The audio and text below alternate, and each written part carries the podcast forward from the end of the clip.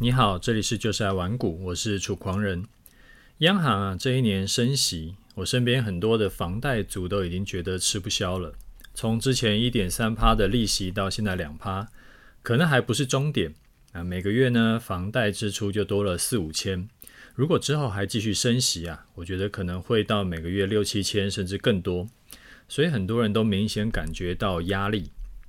那原本可能一两周啊，可以去吃个大餐。然后一阵子呢，可以排一个出国的行程。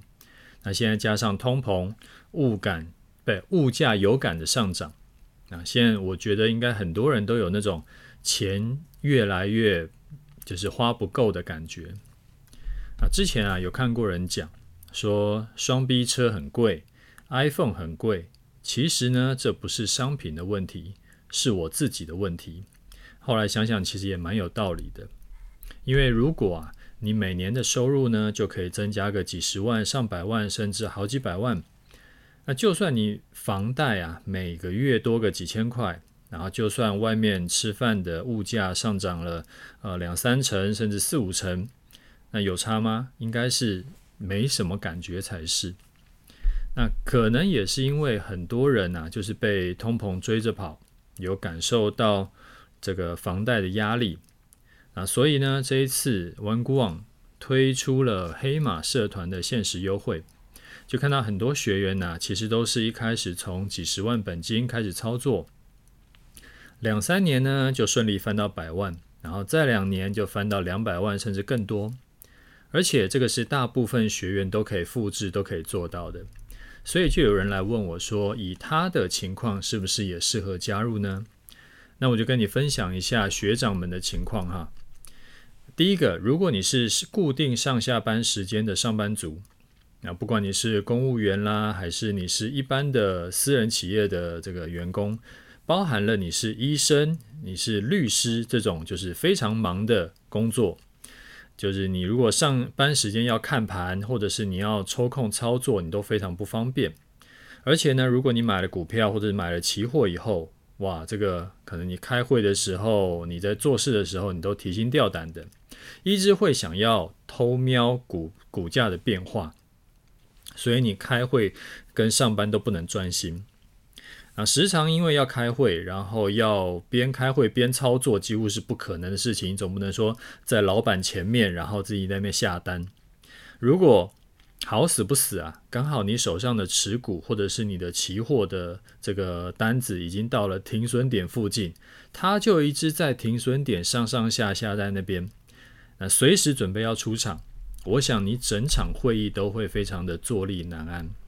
所以如果这个是你的状况，你就非常适合加入黑马社团，因为你的学长姐啊，绝大多数也是上班族，所以你遇到的困难他们都碰过。那黑马社团的免盯盘机械化交易，它就可以让你终于不用在上班时间盯盘了，你只要在盘前看一眼，确认交易程式有在跑。那盘中呢，基本上就是城市会遇到该进场的时候进场，该出场的时候出场，它会自己交易，你就可以安心上班。你等回家以后再看结果就好。那如果你是比较弹性工作时间的这种工作，好比说像工程师啦，或者是像呃在外面跑的业务啦，或者说你是公司的高阶主管，或者是公司老板。那这种人因为没有上下班比较明确固定的上下班时间，但是通常啊会更操，就是看结果来领钱的。虽然说收入会比一般人好，但是因为工时很长，然后生活品质大多不好，因为压力都更大嘛。那你是这种人的话呢，你也非常适合黑马社团。像黑马社团里面有非常高比例是工程师。这些人会加入啊，他就是因为他想要用黑马团长的操盘法来操作，他们就可以安心上班。而且我发现工程师呢都很能够接受程式交易这种有数据、精确进出条件的这种操盘方式，所以你就再也不用上班时间要偷看盘，然后你回家呢，你也不用花大把时间去研究股票，而且还可以有很不错的绩效。如果这个是你要的，你就适合加入黑马机械化操盘社团。黑马在玩股网开社团已经九年了，平均每年学员的总获利加起来都有好几千万。那大黑马社团限时优惠啊，即将结束，三月三十号以后就会涨价三万块钱，你千万要抓紧时间。所以我把社团的介绍啊放到资讯栏里面。好，另一个我想要跟你聊的主题呢，是我之前呐、啊、常常有跟大家聊说这个呃，你要会复盘，你要会检讨，这件事情非常的重要。那不管是做交易，还是做这个你的工作，还是你的人生，其实做这件事情呢，都会很有帮助。但是光检讨这件事啊，其实它是有学问的。如果没有避开一些思考上面的，我们讲地雷区，其实很容易会往就是不是正确的检讨方向，而是往事后诸葛的方向去走歪掉。那这样子反而会让你越检讨越危险。什么意思？因为事后诸葛啊，它不只是没有办法让你解决真正的问题，而且它还会让你去逃避问题，然后去影响到你未来的判断，进而说让你在做决定的时候，你会更怀疑自己，你的信心也会被打垮。好，举个例子哈，呃，你可能会很常看到一种，就是我所谓的事后诸葛的检讨方式，好比说人家会讲说，哎呀。如果我当时这一档股票我有买下去就好了，或者是如果我当时这一笔单有坚持报牢就好了，或者是如果我当时那个时候有停损就好了，等等等等的。那再稍微变化一下，就好比说像啊，如果我去年十月在一万两千点的时候有进场就好了。如果我疫情刚开始的时候就借钱开杠杆 all in 就好了，等等的，就好像他们就是觉得呃吃了后悔药，然后呃讲一些以为是自己是可以拍穿越剧一样，他就可以解决问题。但其实你仔细想想，你就算呢、啊，我让你回到当下，回到当下一百次好了，其实一百次你都还是会做出一样的决定。这个就是，呃，我刚刚讲的检讨，可是是错误的检讨方式。当我们在做检讨的时候啊，通常会有两种方法，一种是看重结果的方法，一种是看重过程。刚刚那一种就是我讲的那个，就是算是很常见，就是以结果论的，结果好就好，那中间乱做一通。有的时候呢，是刚好运气不错，所以有了一个好结果，然后就觉得说啊，好像这样做就是对的。就好像前几年不是有很多的那个少年股神吗？他就是杠杆开很多倍，然后下去翻倍赚，一年赚了十倍甚至更多倍的。但是你觉得似乎哪里有点不太对？那但是因为他赚了很多钱嘛，所以说这个操作我们就没什么话好说。但是事实真的是这样吗？有一句话说，叫做“这个凭运气赚来的钱，你最后都会凭实力赔回去嘛”。以结果论来做检讨，会有什么结果？就是，就算结果还不错，但是你不知道自己到底是做对了什么事，所以说下一次呢，就还是只能够靠运气，但是不可能天天有这个运气这么好嘛。运气这种东西，你很难说可以保证复制的，所以其实没什么好检讨的，只能继续听天由命，然后就祈祷下一次的结果也可以不错。但是通常呢，当你祈祷下一次结果也不错，呃，结果通常就不会太好。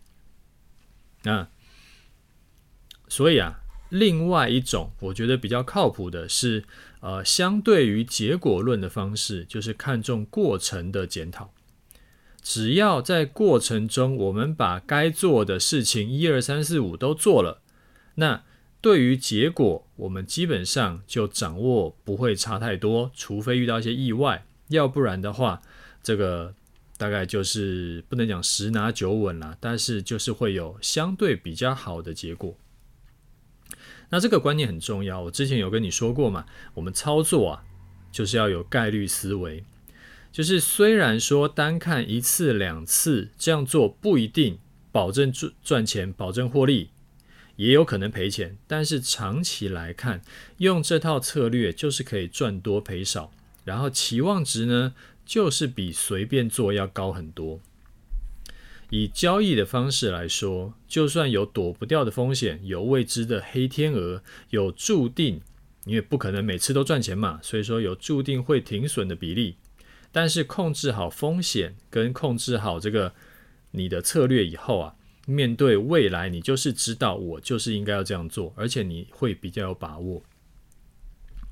那之前我有介绍过几种可以帮助自己复盘的思考模型，也都是把重点会放在过程，像是 EP 一五八第一百五十八集那时候我介绍过，有一个东西叫做 KSS 模型，K 就是 Keep，就是对的东西、对的事情呢要继续保持，然后第一个 S 是 Stop，就是不适合的事情要停止，然后第三个 S 是 Start。就是开始要做什么事情的话，你会表现得更好。当然啦，如果你是在玩股网社团在学习这个社团长的操作，那至少团长可以跟你就就盘势的表现或者就策略来讨论。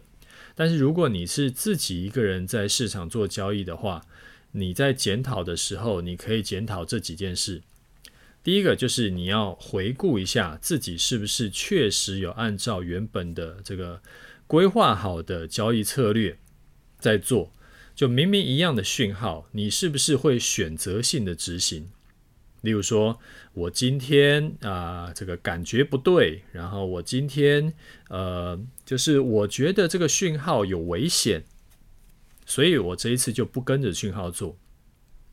那如果你的执行力会有问题，你没有办法百分百执行策略的话，这个是铁定你要检讨你自己的。你像我之前的那个示范单，示范单有前几次我有特别呃，就是跟你讲我会怎么检讨。那其中有呃有一两次就是是亏损的。那亏损那个时候呢，我第一个检讨的就是我有没有按照我的策略去做。我有没有在打折扣？还是说，这个我这一次完全按照我策略去做，只是因为刚好盘势不配合，刚好运气不好，所以亏损。所以这个其实是差很多的。好，第二个检讨重点就是你在复盘的时候啊，你要尽可能的去还原当时的心境。你不是说在检讨了，所以说你现在就是哇，这个用这个上帝视角在看，说我那个时候呢，一定可以怎么样怎么样怎么样。你要想说，你要回到当下，当时可能是你连续亏损两次了，第三次你自己压力很大，你是不是还可以继续跟着进去？你要回到当下，这个检讨才有意义。因为用上帝视角，永远都会觉得啊，本来就应该这样子，就好像这个。为什么我说回测绩效是可以参考，但是更好、更重要的是，你这个策略是不是靠谱？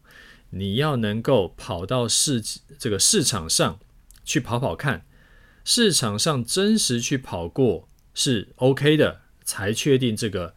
可能要跑个一年、两年、三年，然后确定这个是这个策略是 OK 的，你才可以相信这个策略，而不是说反正这个策略我弄出来了以后，我就直接跑回测。那跑回测的时候，就是没有做到叫还原当时的心境啊，那基本上就是很难去，就是真的遇到下次真的遇到这种情况的时候，例如说连续亏损五次，亏连续亏损八次，你的回测。的这个策略还是告诉你，第九次他就勇敢的进场，然后完全不减码。但是你真正操作的时候，其实你自己会非常纠结，甚至是也许你做到亏损第四次的时候，你就不做了，那就没有后面的呃可能大赚的绩效。好比说，呃，我们举个例子好了，像二零零四年三一九枪击案那个时候。呃，当时啊，台子期因为这个算是很很让全全全市全市场很震惊的一个事件，所以造成了台子期连续跌停两天嘛。那很多投资人都是这个血流满面。那如果说你是以结果导向的人呢，你会想说：好，如果我前两天我就平仓好了，甚至是我就做空好了，那这个就是属于事后诸葛，因为这个对未来完全没有帮助。因为三一九枪击案它不会发生在发生第二次。但是一个过程导向的人，他虽然说当时他也受到一样的损失，但是以逻辑来看，风险就是风险，它只是早发生跟晚发生而已。都是策略原本就可能赔掉的钱，他就算这一次没有遇到三一九，他也许下一次遇到一个三三零之类的。那如果他呃把最新就是把那个隔天跟再隔天的那个两只大大就是那什么大跌停啊，那时候已经不是绿 K，那开盘就跌，开盘就是收盘。就两个跳空跌停的，把它遮住。诶，它回到三月十八号礼拜五，我是不是还是应该可以按照策略的判断去执行呢？如果是，那就代表你没有做错什么事。那如果再遇到这种地方，诶，这再遇到这种同样的情况，我会不会一次毕业？如果会的话，那就是你的资金配置需要调整，或者你的杠杆有开太大的问题。好，这边我再延伸讲一下哈。有时候啊，你某一次两次的赔钱，其实真的不是你做错什么事，就是交易这种东西，它除了有呃这个，就是一部分是你的这个可以控制的东西，那其实也有另外一大部分是你没有办法控制的东西，就好像没有，我们都不知道那呃三一九那一天会发生这种事情。就是刚好倒霉，你遇到了像三一九枪击案，前一个交易日的收盘都还是涨的哦，所以说做顺势交易的人，很可能当下是留多单过周末的。那以顺势交易的角度来说，我涨了一段上来，然后方向也是朝上的，所以我留多单过过周末，天经地义。那这时候你就不能事后诸葛说，因为三一九以后连两天跌停，所以代表说你这个策略有问题，需要调整。那这个就会犯了，就是事后诸葛过度优化的这个错误。也许你的策略本来是 OK 的，你根本不需要调整，但是你用这个策略的结果，然后爆了，那所以就变成说是，你就觉得这个策略有问题，然后最后你再根据这个。三一九的特殊情况去调整你的策略，结果到后来可能有些你原本赚得到的钱，那你结果没赚到，所以那个是不对的，就变成说是这什么削足适履的感觉。那其实要调整的是你的配置跟你的杠杆，好比说你杠杆开太大，随便修正个五百点就被断头，那当然就需要调整一下。也许改成之后是要修正一千点，你才才会这个呃需要补保证金，或者是也许是一千五百点，你也不用担心被断头。这个就是你的杠杆要去调整，或者说呢，原本你是全部都只压在一种策略上，那这种策略就是一修正你就会重伤。那你可以把它改成同时做两套、三套策略，这就是我时常讲的多策略操作嘛。那其中呢，期货的波段策略啊，就只占你本金的两成、三成。那这样的话，之后就算遇到什么极端事件，对你本金的影响也不会太大。从过程来检讨啊，还有一个好处，就是你会比结果导向要更多一点信心去执行下一次的策略。那信心这个东西讲起来很虚，但其实它在交易上面是非常重要的。本来就没有人可以预测未来，那你要怎么做才能够不会被呃，才不会赔钱，呃，或者是尽量少赔钱？结果论的人一定会觉得，哇，我最后就是不进场就不会赔，或者是连赔几次呢？他下一次就不敢做，他就退出市场了。然后十之八九，下一次就是要大涨波段。好，我再多聊两句。其实投资啊，有一部分就跟你去呃玩扑克牌一样，或者说你去赌场赌博一样。在玩扑克牌的过程中呢，你可能是哎这一把运气不好，我拿到一手烂牌。这时候你要做的是什么？当然就是降低亏损，少输为赢嘛。那等到拿到好牌的时候，你再去压大注。所以就是它其实也是有一个相对高胜率的策略跟技巧。然后你有每次都按照这个策略去做的话，游戏拉长时间的时候，你仍然可以这个赢得比赛，或者说是起码是赚钱。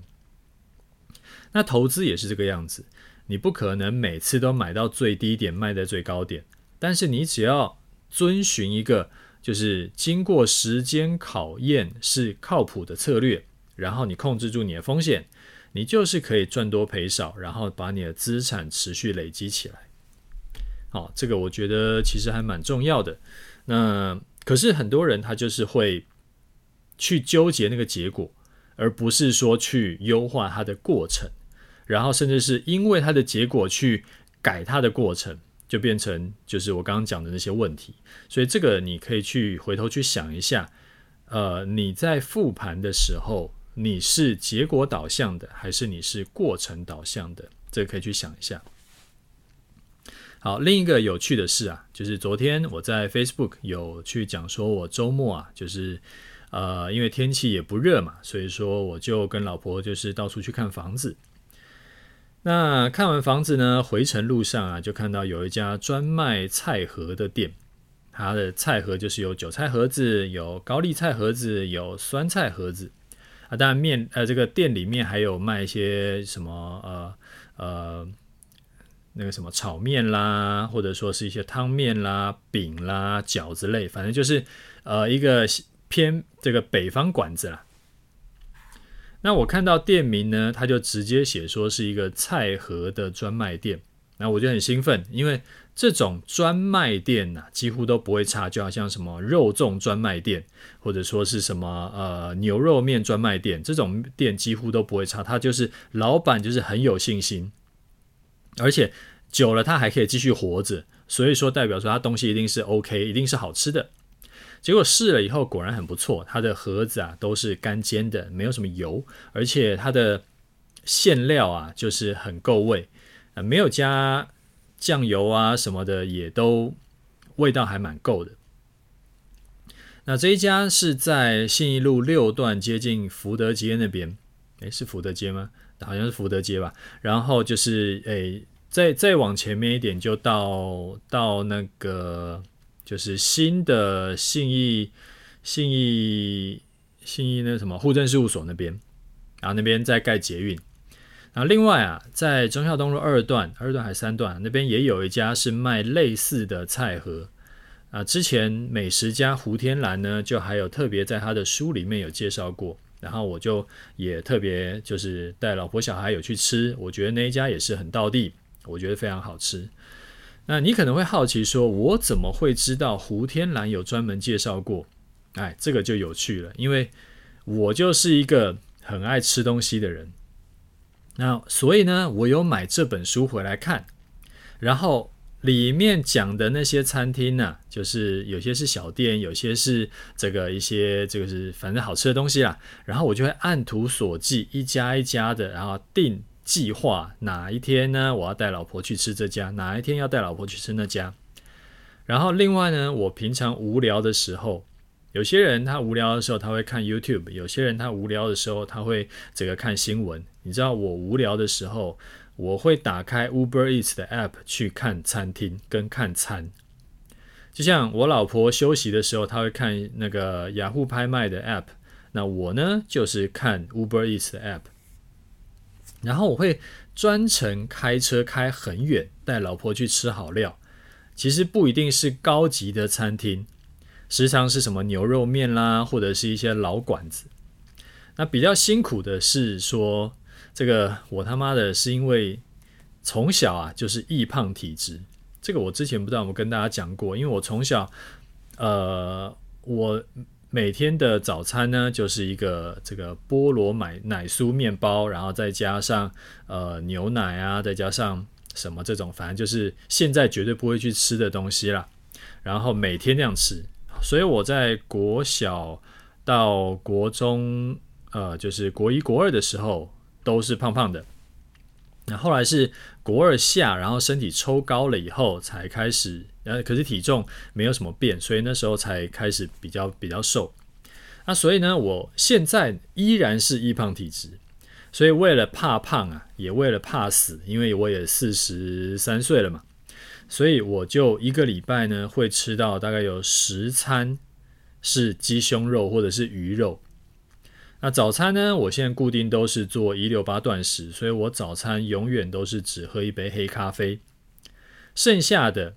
然后再再加上有十餐是吃鸡胸肉或鱼肉嘛，所以剩下的两三餐呢、啊，乱吃的我就会吃好吃满，什么甜食啦、披萨啦、鸡排啦、夜市啦、臭豆腐啦，来者不拒啊！这样子对我来说可以舒压，让我比较认命的迎接之后的又是很多顿的鸡胸肉。那上礼拜我老婆说我疯了。我又不是明星，我又不是什么健身网红，我干嘛这么怕胖？干嘛这么顾身材？而且我也不是靠这个赚钱的。就算我再胖个二十公斤，就是我也不会因此而赚比较少嘛。其实我自己也不知道为什么啊，我也觉得我这样有点神经病，有点太过头了。甚至上个礼拜有一天晚上，我还做噩梦，说我因为变胖十公斤，然后我就惊醒，然后身上一身冷汗。我是还在纠结这件事啦。那原本想说，呃，因为我长期这样子吃，然后我觉得我这样挺好的，因为一来是我是固定不用什么变化的饮食啦，反正基本上就是健康餐。那健检的报告呢，医生说我几乎满分。那偶尔还可以乱吃舒压，所以我没有什么好靠背，没有什么好不满意的。但是没有想到，我竟然会因为担心发胖去做噩梦，所以这件事情代表说，这个这个造成我的压力了，然后就觉得有点太神经质了，有点过头了。那当然也有可能是刚好上个礼拜就是刚好做那一次梦，就只是刚好而已，所以这个还需要呃再花一点时间去想一下。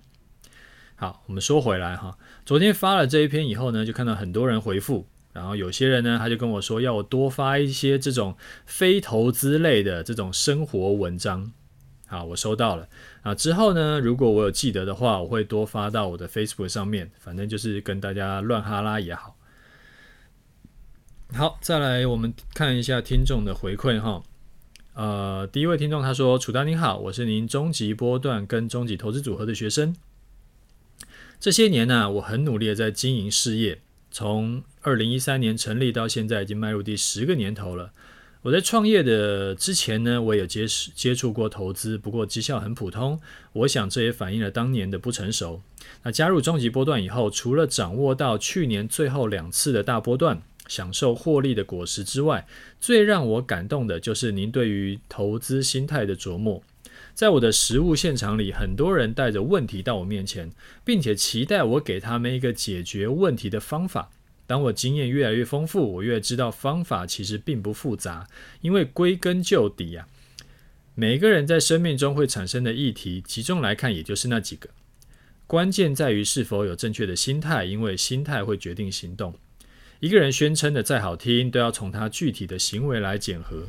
我常说看人看动作，这呼应到你常说的，哎，这个看法可以有很多种，但是做法只有一种，这是我很敬佩您的地方。同样在教教育教学的领域，行走江湖多年，我看过太多花而不实的套路，让很多不明就里的人受伤。在自我成长的领域是如此，我才在投资领域应该有过之而无不及吧。呃，写这封信呢，纯粹是表达感谢。如果您还记得啊，就也当做是老朋友跟你说声嗨。玩过往的课程啊，让我对资产的安排有了具体的做法。更重要的是，让我建立了投资的正确心态。括号，我也参与了东尼团长的课程。您传递的心态，其实完全呼应了我一直在工呃心理工作上面提醒学生的观念。差别只在于，啊、你是谈投资，我是谈认识自己。在陪伴学生成长的过程中呢，我也深刻感受到，一个人的完整，光是内在成长是不够的。完整的呃人呢，需要有内在丰富，外在的富有。那这个像顽固网这种的这样的清流真的很少，很珍贵。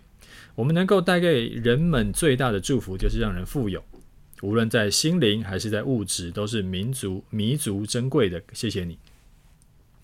好，那收到你的感谢哈，也很高兴听到你说有在玩股网课程中，这个有得到一些帮助，而且你还因此赚了两波大的。我觉得操作的目的啊，当然就是要赚钱。其实说穿了，就是要注意的，也就是那几件事情。其实可以做得很简单，也可以做得很复杂。但是对大多数人来说呢，既然简单就可以赚钱了，那为什么那么多人还是做不到呢？因为要做的很简单的那几件事都是反人性的。就像巴菲特说，为什么大家做不到几乎百分之一百能够赚钱的方法？因为很少人愿意慢慢赚钱。也就是说，如果你能够接受慢慢变有钱，你的投资方法就非常简单。但是如果你要追求快速获利，当然你要做的准备就会多很多嘛，你的承担的风险也会高比较多，而且你会需要学习更积极的策略，需要在看不对的时候停损，需要做配置。然后尴尬的呢，就是说要学习也是反人性的，要认错停损也是反人性的。要不要孤注一掷也是反人性的，所以无论是要慢慢变有钱，还是要快速获利，通通都摆脱不了要做很多反人性的事。那既然这个东西叫人性，它是写在你的基因里的，就代表它很难违反，或者很难长期违反。所以结果就是大多数人都没有办法靠自己就做到从投资市场中赚钱。不过啊，我后来也看开了，反正呢，我就佛度有缘人，我尽量教正确的投资观念跟方法给大家。那愿意学的呢，我就救到他；不愿不愿意学的呢，你时间不想花，学费也不想花，只想着天上掉馅饼的免费仔，那我就祝福他，就这么简单。好，再看下一位听众哈，呃，下一位听众。楚大您好，每周一必听您的节目啊。前段时间呢，您听到这个投资啊，不能只会做多，需要学习其他的投资策略啊。所以我购买了 OPMan 选择权跟军团长，那社团的内容超丰富，复制团长们的策略模式，赚到钱超开心，根本没时间看其他网红名嘴说股票。谢谢玩股网团队，也谢谢楚大的优质节目。有个问题想要听听楚大的看法啊，公司老板呢觉得内勤跟外勤应该要对立的，不应该和谐相处。我的看法是，工作不是来交朋友的，但至少啊，内外勤应该是团队合作的概念吧。好，这个这位听众呢，我觉得你公司老板呢的想法还蛮奇妙的。因为在公司里面搞对立、搞办公室政治，这个到底在想什么？我有碰过几种状况啦，一个是多个业务团队在比赛业绩的，然后一个是多个研发团队在比赛开发进度的。但是呢，我还没有听过有那种内外勤在搞对立的，通常是差不多性质的团队才会搞竞争。内外勤很明显是一加一大于二的合作关系，实在是没有道理去搞对立。除非啦，我有听过一种情况是，有些公司呢是出于就就就是有些公司这样，它是呃出内容的部门跟业务部门要隔开，不能关系太好。它的考量是因为怕跳槽呢，就整批一起带走，或者是呃一个被挖走就走一票。那这种是有可能的，不过这种通常是相对少数啦，而且它也是不健康的，因为明显合作才是对公司最有利。所以我是老板的话，我不会禁止内外勤合作，我会想办法让公司的优势拉上来，避免人跑走。好，下一位听众他说：“楚大您好，首先双手实心奉上，谢谢您让我去年过获利不少。听了您两百五十集的节目，我想我这个潜水。”两百五十集都还没有留言的老厨粉也该出声了啊！正好趁这一次黑马社团周年庆也帮忙推广一下。为什么呢？因为我是靠黑马社团帮我从零起家的。您可以参考我的故事，就是我之前是被诈骗，瞬间去呃归零负债，然后到一步一步爬起来的过程。那去年下半年操作比较不顺的时候啊，当下我就想说，哎，我有楚大的终极波段可以试试看嘛。那括号入手很久一直没用，实在抱歉。没想到这样的组合啊，让我从去年到现在赚了三百多万。那后面有附上对账单，因为我也是东尼股票跟房地产的学员，所以我也知道现金流的重要。所以我去年底呢就买了一间投资房来收租，刚好。呃，这个最近刚交屋，在装潢整理，预计六月底就可以开始收租了。加上之前听您说赚了钱要好好犒赏一下家人，所以买了一台进口车给岳父，让他可以载岳母上下班。这一台车呢，也可以让我老婆载小孩下课学回家。套一句你的话，买新车就是爽。然后寒假期间呢，也跟着你的脚步。带着老婆小孩去大阪环球影城玩，快速通关就直接给他买下去，用钱插队就是爽，而且也还买了几个 LV 包跟这个 Chanel 来安泰做，毕竟 Happy Wife Happy Life 嘛。我是完全 follow 您的观念跟建议，拥有多策略的投资方法（括号股票、期货、房地产）。并且也把赚到的一部分拿来犒赏家人，这样子让我身心灵都顾及到了。以后就算呃遇到亏损，也能够长长久久的交易下去。那感谢玩股网让我能够跟随厉害的人仿照成功的模式，让自己也可以加入稳定获利一族。有人教真的比较快。再次谢谢楚大，祝您阖家健呃平安健康，让我们今年都再大赚一波。好，我每一次啊收到听众学员因为我的节目或者是课程觉得有收获，我就真的是很开心。那一来呢是为他们感到开心，二来呢是我会觉得我正在做的事情很有价值，我的成就感就就是很满满的成就感。那这位学员呢，他真的是完全照我说的去做。然后，而且我是帮我岳父母买一个这个全套的健检套餐嘛。那他更极端，他直接帮岳父买车。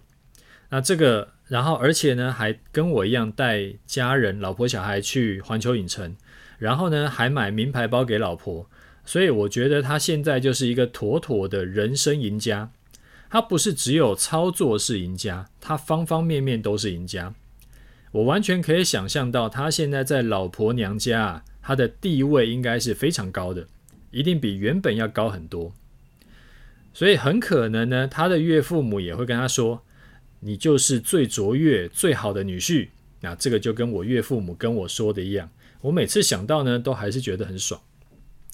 啊，这个也是我觉得啊，我到现在都还一直坚持每周要录节目的一个动机。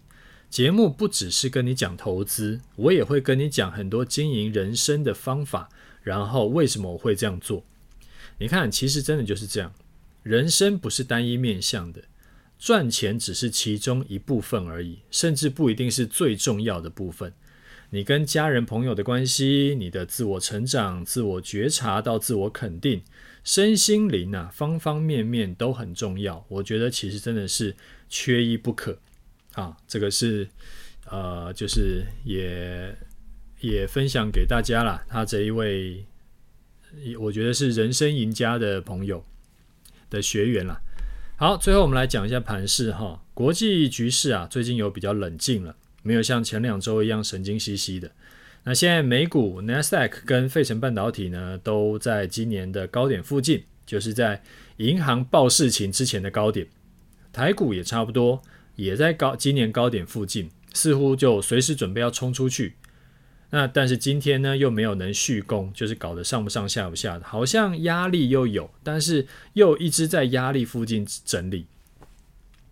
那这种时间呢、只有这一段时间是比较难熬的，因为比较积极的投资人呢，他一会一直等说要冲出去，然后可是又冲不出去，然后时间就只能继续耗着。那不积极的投资人呢，就想说等有行情我再进场就好。但是因为你是不积极的投资人，你不是每天看嘛，所以很有可能是哪天你看的时候，他已经冲出去一大段了。这时候你就有点尴尬，我到底要追不要追？我觉得比较好的做法是当积极的投资人，但是手上呢也有买了就不动的长期投资部位。这样子比较不会因为手中完全没有部位，所以生怕错过行情。然后你每天看，你也比较能够保持平常心。真的来不及跟上，哎，就算了，等下波进场就好。这个让我想到二零二一年五月中上旬修正那一次，那时候是这个，我记得啊，就是一两天就跌很多，然后而且呢都是盘中才在杀的。我早上在开会，等我发现的时候已经来不及了，所以那一波大跌两千多点，我就完全没赚到，因为我不可能它跌了，可能跌了八九百点我才去追空。那不过还好，接下来有遇到疫情升三级嘛，然后我就带你逢低做多，然后赚了快两千点。操作其实就有时候是这个样子，行情不一定什么时候会发动，有时候你刚好正在忙，然后一下子没跟到，哇，它就少赚了一两千点。如果我那个时候是另外有配置像黑马社团那种交易程式，我开会的时候它一出现下跌呢，程式直接进场，我就不会错过了。不过我要讲的不是这个，我要讲的是说最近的行情呢、它就在等那个临门一脚。那如果真的是之后冲高的话，很可能会再拉出另外一个波段。那我的操作呢？我因为之前呢、被那个假突破真下跌有洗停损，所以说现在有一点不爽最近的这个盘整理盘。那我还在思考说，到底这一波要不要做，还是我干脆放掉好了。因为我老实说啊，我有一点怕再搞一次假突破，然后又洗我停损，我就丢人了。那这个就是做公开示范单最困难的地方，所以也是你看市面上几乎没有哪一个高手敢长期做示范单的理由。如果是我自己做，我就是我我没有公开示范，我就自己做的话。这一次突破高点，例如说突破呃一万五千九，那我就做多。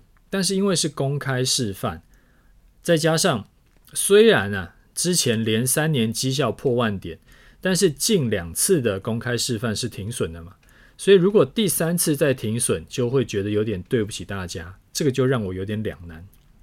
那另一个选项是这一波放掉不做，就直接直接不做了。那因为盘势太鸟嘛。我就等到之后啊，盘是走到另一个明显跟现在是不一样的盘，我再照策略做。那合理的这个预估啊，胜率呢就会回到之前比较正常的状况。因为你看我之前示范做了十四次，哎，十四十四次，我从来没有连两次亏损的，就是这就是最近这两次。啊，我还没决定要怎么做。不过这个其实跟实际操作的关系不大，所以如果你是我的这个终极波段学员呢，你就照课程教你的去做，没有什么问题，课策略没有问题。我在纠结是因为我是公开操作，连两次停损以后，有一些鸡巴酸民啊，他就会冒出来看笑话，那被这种人生输家酸呐、我就会觉得不爽，我就很靠背。上次有个学员跟我讲说。他给我了一个意见啊，他说之后啊，如果我讲我的看法，或者是我在示范操作，诶，又遇到酸民跑出来酸的话，我可以不用直接回复他们的问题，不用正面回复他们的问题，只要跟他说，诶，你要不要先做个三年示范单，然后你也赚了个上万点，你有这个绩效出来呢，我再来回答你的问题，这样子酸民可能就。比较没有利基点，那我不知道，那也许也是个方法。那我还在评估这件事情。好，反正结论就是，呃，这个现在盘势啊已经走到整理区间的上缘了。那冲出去呢，可能就是一个波段。你是学员的，你就自己做，就是按照我们策略教你的做。停损就用动机消失法去做就好。我这波不做呢，是有一些非实际操作面的理由。啊，你不用等我，因为你的情况跟我不一样。那你，我们说回来，你也不可能一辈子靠我的示范单操作嘛。因为我把课程完完整整的教给你，就是希望你可以成为一个独立操盘手。所以未来还是要靠你自己才行。那如果说你这两次你也停损，你也失去信心，那你可以再回去看一下我的补充文章，就是我去诶把那个叫什么，就是做那个极限的实验嘛。我把所有的我们过去操作的七八次的示范全部反过来做，其实然后然后按照我们的策略做，其实都还是可以赚钱的，赚多赚少的差别而已。所以我们的策略是没有任何问题的。那只是我现在自己。有一些这个非操作上面的考量，啊，好，那我们今天节目就讲到这里，OK，就这样，拜拜。